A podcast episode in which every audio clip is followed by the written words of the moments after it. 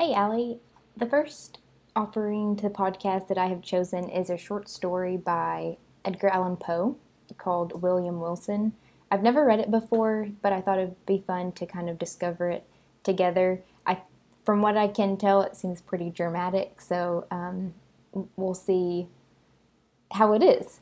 Um, but this is William Wilson by Edgar Allan Poe. Let me call myself, for the present, William Wilson. The fair page now lying before me need not be sullied with my real appellation. This has been already too much an object for the scorn, for the horror, for the detestation of my race. To the uttermost regions of the globe have not the in- indignant winds brooded its unparalleled infamy? O outcast of all outcasts, most abandoned, to the earth art thou not forever dead? To its honors, to its flowers, to its golden aspirations, and a cloud, dense, dismal, and limitless, does it not hang eternally between thy hopes and heaven? I would not, if I could, here or today, embody a record of my later years of unspeakable misery and unparalleled crime. This epoch, these later years, unto, to, took unto themselves a sudden elevation into turpitude, whose origin alone it is my present purpose to assign. Men usually grow base by degrees, for me, in an instant, all virtue dropped bodily as a mantle. From comparatively trivial wickedness, I passed, with the stride of a giant, into more than the enormities of an Elagabalus. That's capitalized, I don't know what that is. What chance, what one event brought this evil thing to pass? Bear with me while I relate. Death approaches, and the shadow that foreruns him has thrown a softening influence over my spirit. I long, in passing through the dim valley, for the sympathy, I had nearly said for the pity, of my fellow man. I would fain have them believe that I have been, in some measure, the slave of circumstances beyond human control. I would wish them to seek out for me, in the details I am about to give, some little oasis of fatality amid a wilderness of error. I would have them allow, what they cannot refrain from allowing, that, although temptation may have erewhile existed as great Man was never thus, at least, tempted before, certainly never thus fell. And is it therefore that he has never thus suffered? Have I not indeed been living in a dream? And am I not now dying a victim to the horror and the mystery of the wildest of all sublunary visions? I am the descendant of a race whose imaginative and easily excitable temperament has at all times rendered them remarkable and in my earliest infancy, I gave evidence of having fully inherited the family character. As I advanced in years, I was more strongly developed, becoming, for many reasons, a cause of serious disquietude to my friends and of positive injury to myself. I grew self willed, addicted to the wildest caprices, and a prey to the most ungovernable passions. Weak minded and beset with constitutional infirmities akin to my own, my parents could do but little to check the evil propensities which distinguished me. Some feeble and ill directed efforts resulted in complete failure on their part, and, of course, in total triumph on mine. Thenceforth, my voice was a household law, and at, at an age when few men, uh, few children, have abandoned their leading strings, I was left to the guidance of my own will, and became, in all but name, the master of my own actions. My earliest recollections of a school life are connected with a large, rambling Elizabethan house in a misty looking village of England, where were a vast number of gigantic and gnarled trees, and where all the houses were excessively ancient. In truth, it was a dreamlike and spirit soothing place, that venerable old town. At this moment, I fa- in fancy, I feel the refreshing chilliness of its deeply shadowed avenues, inhale the fragrance of its thousand shrubberies, and thrill anew with undefinable delight at the deep hollow note of the church bell, breaking, each hour, with sullen and sudden roar, upon the stillness of the dusky atmosphere in which the fretted Gothic steeple lay embedded and asleep. It gives me, perhaps, as much of pleasure as I can now in any manner experience to dwell upon minute recollections, of the school and its concerns. Steeped in misery as I am, misery, alas, only too real, I shall be pardoned for seeking relief, however slight and temporary, in the weakness of a few rambling details. These, moreover, moreover, utterly trivial and even ridiculous in themselves, assume to my fancy adventitious importance, as connected with the period and a locality when and where I recognize the first ambiguous monitions of the destiny that afterward so fully overshadowed me. Let me then remember. The house, I have said, was old and irregular. The grounds were extensive, and a high and solid brick wall, topped with a bed of mortar and broken glass, encompassed the whole. This prison like rampart formed the limit of our domain.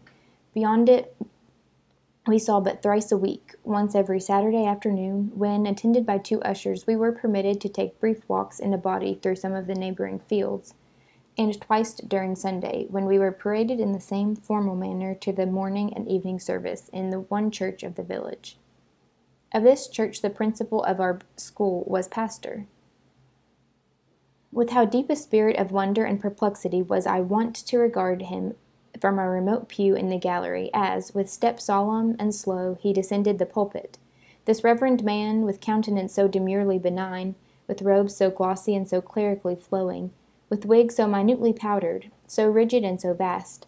Could this be he who, of late, with sour visage, and in snuffy habiliments, administered, ferule in hand, the draconian laws of the Academy? O gigantic paradox, too utterly monstrous for solution! At any angle of the ponderous wall frowned a more ponderous gate. It was riveted and studded with iron bolts, and surmounted with jagged iron spikes. What impressions deep awe did inspire? Did it inspire? It was never opened save for the three per- periodic, per, periodical aggressions and ingressions already mentioned. Then, in every creak of its mighty hinges, we found a plenitude of mystery, a world of matter for solemn remark, or for more solemn meditation. The extensive enclosure was irregular in form, having many capacious recesses. Of these, three or four of the largest constituted the playground. It was level and covered with fine, hard gravel. I well remember it had no trees, nor benches, nor anything similar within it. Of course, it was in the rear of the house. In front lay a small parterre planted in box and other shrubs, but through this sacred division we passed only upon rare occasions indeed, such as a first advent to school or final, departure thence, or perhaps when a parent or friend having called for us, we joyfully took our way home for the Christmas or midsummer holidays. But the house, how quaint an old building was it! To me, how veritably a palace of enchantment! There was really no end to its windings, to its incomprehensible subdivisions. It was difficult, in any given time, to say with certainty upon which of its two stories one happened to be. From each room to every other there were, was, were sure to be found three or four steps either in ascent or descent. Then the lateral branches were innumer- innumerable, inconceivable, and so returning in upon themselves that our most exact ideas in regard to the whole mansion were not very far different from those with which we pondered upon infinity. During the five years of my residence there, I was never able to ascertain with precision in what remote locality lay the little sleeping apartment assigned to myself and some eighteen or twenty other scholars. The schoolroom was the largest in the house, I could not help thinking, in the world. It was very long, narrow, and dismal, dismally low, with pointed Gothic windows and a ceiling of oak. In a remote and terror inspiring angle was a square enclosure of eight or ten feet, comprising the sanctum during hours, of our principal, the Reverend Dr. Bransby. It was a solid structure, with massive door, sooner than open, which, in the absence of the Dominique, we would all have willingly perished, but the pain de fort de dur, endure, I don't know. In other angles were two other similar boxes, far less reverenced, indeed, but still greatly matters of awe. One of these was the pulpit of the classical usher, one of the English and mathematical.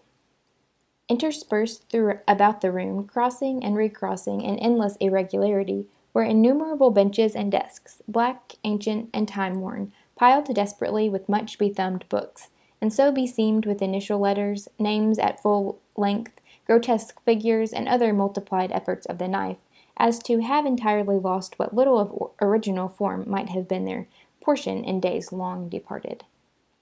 A huge bucket with water stood, stood at one extremity of the room, and a clock of stupendous dimensions at the other. Encompassed by the massy walls of this venerable academy, I passed, yet not in tedium or disgust, the years of the third lustrum of my life. The teeming brain of childhood requires no external world of incident to occupy or amuse it, and the apparently dismal monotony of a school was replete with more intense excitement than my riper youth has derived from luxury, or my full man- manhood from crime. Yet I must believe that my first mental development had in it much of the uncommon, even much of the outre. Uh, yeah. Upon mankind at large, the events of very early existence rarely leave in mature age any defi- definite impression. All is gray shadow, a weak and irregular rem- remembrance, an indistinct regathering of feeble pleasures and phantasmagoric pains. With me, this is not so. In childhood, I must have felt with the energy of a man what I now find stamped upon memory in lines as vivid, as deep, and as durable as the exergues of the Carthaginian medals. Yet, in fact, in the fact of the world's view, how little was there to remember! The morning's awakening, the nightly summons to bed, the connings, the recitations, the per- periodical half holidays, and perambulations, the playground with its broils, its pastimes, its intrigues. These, by a mental sorcery long forgotten, were made to involve a wilderness of sensation, a world of rich incident, a universe of varied emotion, of excitement the most passionate and spirit stirring. Here comes some French. Oh, le bon temps que c'est difficile de faire. I, yeah. In truth, the ardor, the enthusiasm, and the imperiousness of my dispositions soon rendered me a marked character among my schoolmates, and by slow but natural gradations gave me an ascendancy over all but not greatly older than myself, over all with a single exception. This exception was found in the person of a scholar who, although no relation, bore the same Christian and surname as myself, a circumstance in fact little remarkable for, notwithstanding a noble descent, mine was one of the, those everyday appellations that seem, by prescriptive right, to have been, time out of mind, the common property of the mob. In this narrative, I have therefore designated myself as William Wilson, a fictitious title not very dissimilar to the real. My namesake alone, for those who in school phraseology constituted our set, presumed to compete with me in the studies of the class in the sports and broils of the playground, to refuse implicit belief in my assertions and submission to my will, indeed, to interfere with my arbitrary dictions in any respect whatsoever. If there is on earth a supreme and unqualified des- despotism, it is the despotism of a master mind in boyhood over the less energetic spirits of its companions.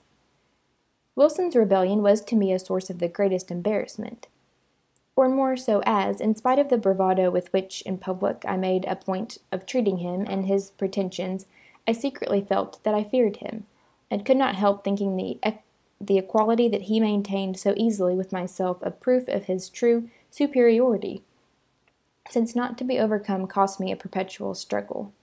Yet this superiority, even this equality, was in truth acknowledged by no one but myself, our associates, by some un- unaccountable blindness seemed not even to suspect it.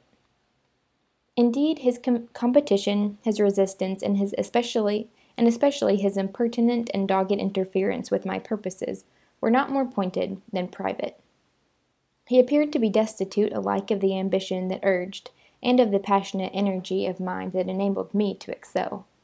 In his rivalry, he might have been supposed acutely uh, actuate, uh, I don't know, solely by his whimsical desire to thwart, astonish, or mortify myself. Although there were times when I could not help observing, with a feeling made up of wonder, abasement, and pique, that he mingled with his injuries, his insults, or his contradictions, a certain most inappropriate and assuredly most unwelcome affectionateness of manner.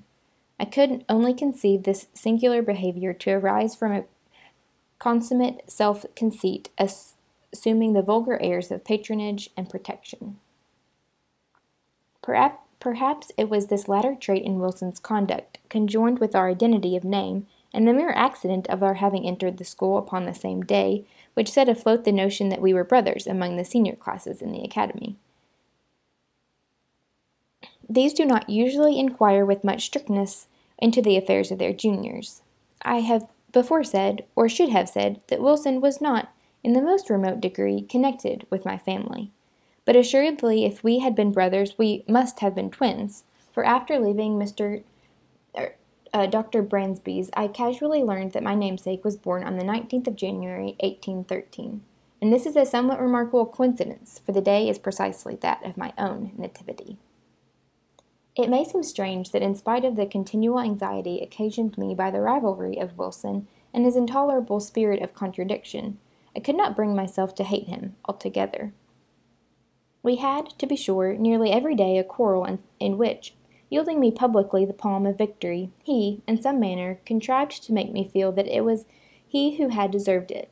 Yet a sense of pride on my part, and a veritable dignity on his, kept us always upon what we called speaking terms, while there were many points of strong congeniality in our tempers operating to awake me in the sentiment of our position alone, perhaps, prevented from ripening into friendship. It is difficult indeed to define or even to describe my real feelings toward him. They formed a motley and heterogeneous mixture, some petulant animosity, which was not yet hatred, some esteem, more, res- more respect, much fear, with a world of uneasy curiosity. To the moralist, it would be unnecessary to say, in addition, that Wilson and myself were the most inseparable of companions. It was no doubt the an- anomalous state of affairs existing between us that turned all my at- attacks upon him, and they were many, either open or covert, into the channel of banter or practical joke, giving pain while assuming the aspect of mere fun, rather than in a more, into a more serious and determined hostility. But my endeavors on this head were by no means uniformly successful, even when my plans were the most wittily concocted, for my namesake had much about him, and character of that unassuming and quiet austerity that, while enjoying the poignancy of its own jokes, has no heel of Achilles in itself, and absolutely refuses to be laughed at.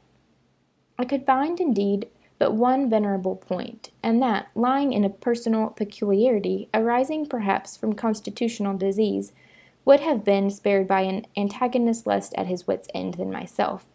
My rival had a weakness in the vocal or guttural organs, which precluded him from raising his voice at any time above a very low whisper. Of this defect I did not fall to take what poor advantage lay in my power. Wilson's retaliations in kind were many, and there was one form of his practical wit that disturbed me beyond measure. How his sagacity first discovered all that uh, at all that so petty a thing would vex me is a question I never could solve. But having discovered, he habitually practiced the annoyance. I have always felt aversion to my uncourtly patri- patronymic, and its very common, if not plebeian, praenomen. Praenomen. The words were venom in my ears, and when, upon the day of my arrival, a second William Wilson came also to the academy, I felt angry with him for bearing the name, and doubly disgusted with the name because a stranger bore it, who would be the cause of its twofold repetition, who would be constantly in my presence, and whose concerns in the ordinary routine of the school business must inevitably, on account of the de- detestable co- coincidence, be often confounded with my own. The feeling of vexation thus endangered grew stronger with every circumstance tending to show resemblance, moral or physical, between my rival and myself. I had not then discovered the remarkable fact that we were of the same age, but I saw that we were of the same height, and I perceived that we were even singularly alike in general contour of person and outline of feature. I was galled, too, by the rumor touching a relationship which had grown current in the upper forms. In a word, nothing could more seriously disturb me, although I scrupulously concealed such disturbance, than any allusion to a similarity of mind, person, or condition existing between us. But in truth, I had no relation, reason to believe that, with the exception of the matter of relationship, and in the case of William Wilson himself, this similarity had ever been made a subject of comment, or even observed at all by our schoolfellows. That he observed it in all its bearings, and as fixedly as I, was apparent, but that he could discover in some circumstances so fruitful a field of annoyance can only be attributed, as I said before, to his more than ordinary pen- penetration. His cue, which was to perfect an imitation of myself, lay both in words and in actions, and most admirably did he play his part. My dress it was an easy ma- matter to copy. My gait and general manner, manner were, without difficulty, appropriated. In spite of his constitutional defect, even my voice did not escape him. My louder tones were, of course, unattempted, but then the key, it was identical, and his singular whisper, it grew the very echo of my own. How greatly this most exquisite portraiture ha- harassed me, for it could not justly be termed a caricature, I will not now venture to describe. I had but one consolation, in the fact that the imitation, apparently, was noticed by myself alone, and that I had to endure only the knowing and strangely sarcastic smiles of my namesake himself. Satisfied with having produced in my bosom the intended effect, he seemed to chuckle in secret over the sting he had inflicted, and was characteristically disregardful of the public applause that the success of his witty endeavors might have so easily elicited. That the school indeed did not feel his design, perceive its accomplishments, and participate in his sneer, was, for many anxious months, a riddle I could not solve. Perhaps the gradation of his copy rendered it not so readily perceptible, or, more possibly, I owed my security to the master air of the copyist, who, disdaining the letter, which in a painting is all the obtuse can see, gave but the full spirit of his original for my individual contemplation and chagrin. I have already more than once spoken of the disgusting air of patronage that he assumed toward me, and of his frequent officious interference with my will. This interference often took the ungracious character of advice, advice not openly given, but hinted or insinuated. I received it with the repugnance that gained strength as I grew in years. Yet, at this distant day, let me do him the simple justice to acknowledge that I can recall no occasion when the suggestions of my rival were on the side of those errors or follies so unusual to his immature age and seeming inexperience, that his moral sense, at least, if not his general talents and worldly wisdom, was far keener than my own, and that I might, today, have been a better and thus a happier man had I less frequently rejected the counsels embodied in those meaning whispers that I then but too cordially hated and too bitterly despised. As it was, I at length grew restive in the extreme under his distasteful supervision, and daily resented more and more openly what I considered his intolerable arrogance. I have said that, in the first years of our connection as schoolmates, my feelings in regard to him might have been easily ripened into friendship, but in the latter months of my residence at the academy, although the intrus- intrusion of his ordinary manner had, beyond doubt, in some measure abated, my sentiments, in nearly similar proportion, partook very much of positive hatred. Upon one occasion he saw this, I think, and afterwards avoided, or made a show of avoiding me.